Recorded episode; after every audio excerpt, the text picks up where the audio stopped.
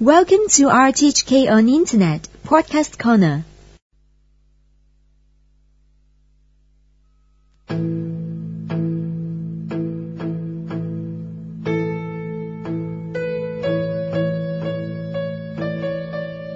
We go back about 50 years when the organisation was originally a branch of the English Save the Children Fund.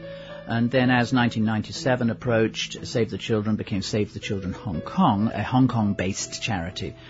And in the last few years, Save the Children globally has adopted a global strategy. They wish to be a global charity with global fundraising and global programs.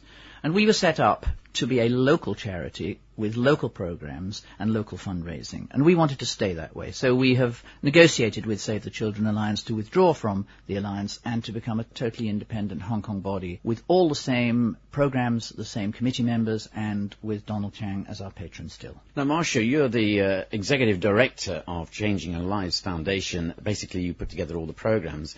In what way would Operation Santa Claus help you this year? Operation Santa Claus will help us put in a new element to our Slam Dunk program for older kids. There are four elements to this program. The first element is they have to do social service. The second element is they play basketball. We teach them to play basketball. Then we give them a dream workshop where they learn things.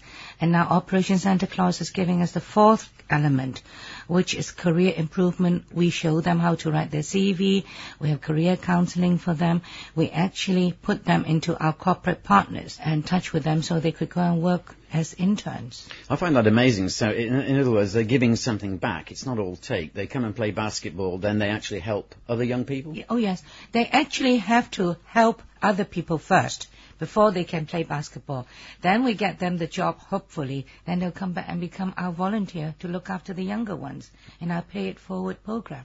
Now, what sort of young people are we talking about here, Marcia? What would they be otherwise doing if they weren't involved with yourselves? They will, I believe they'll be wandering the streets. They will have no focus in life. They will probably end up as street gangsters. They would probably, oh, I wouldn't know, they'll end up robbing a bank.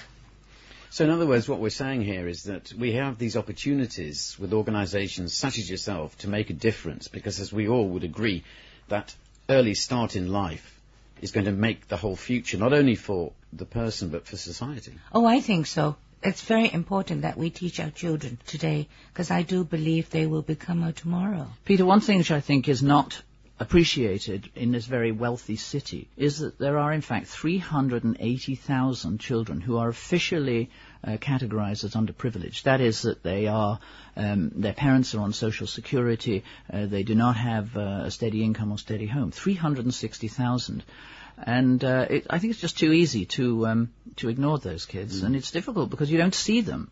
They have to be identified, and our very slogan is to identify underprivileged youngsters and change young lives. And Marcia's team works very hard with other social bodies, churches, government, to identify these kids and then to bring them into the programs. Most of the parents that we deal with, they are part-time workers. Mm. They are really without a job. Or in prison all in prison or dead or disappeared. To me, if um, the parents are more responsible, that's more important. Now, of course, uh, last night was the was the launch of the Festival of Trees. This is an annual thing that you do, isn't it? Yes, it is. The Festival of Trees is our main fundraising event. We raise about two million of our annual eight million mm. uh, Hong Kong dollars from this event. Uh, it has two elements this year. The party last night, where we launched the trees and collected. Uh, well, originally it was going to be a thousand Christmas presents for underprivileged children, but it mm. looks like we've collected probably 2,000. Wow. And then on Thursday we've got the big gala at which these beautifully decorated and designed trees uh, which are designed by our sponsors, and they put at least $30,000 worth of presents on them. These are then auctioned, and that forms a major form of our income, as do the sponsorships of the tables. Anybody who'd like to find out more about the Changing Young Lives Foundation, what's the web address? It's www.changingyounglives.org.hk.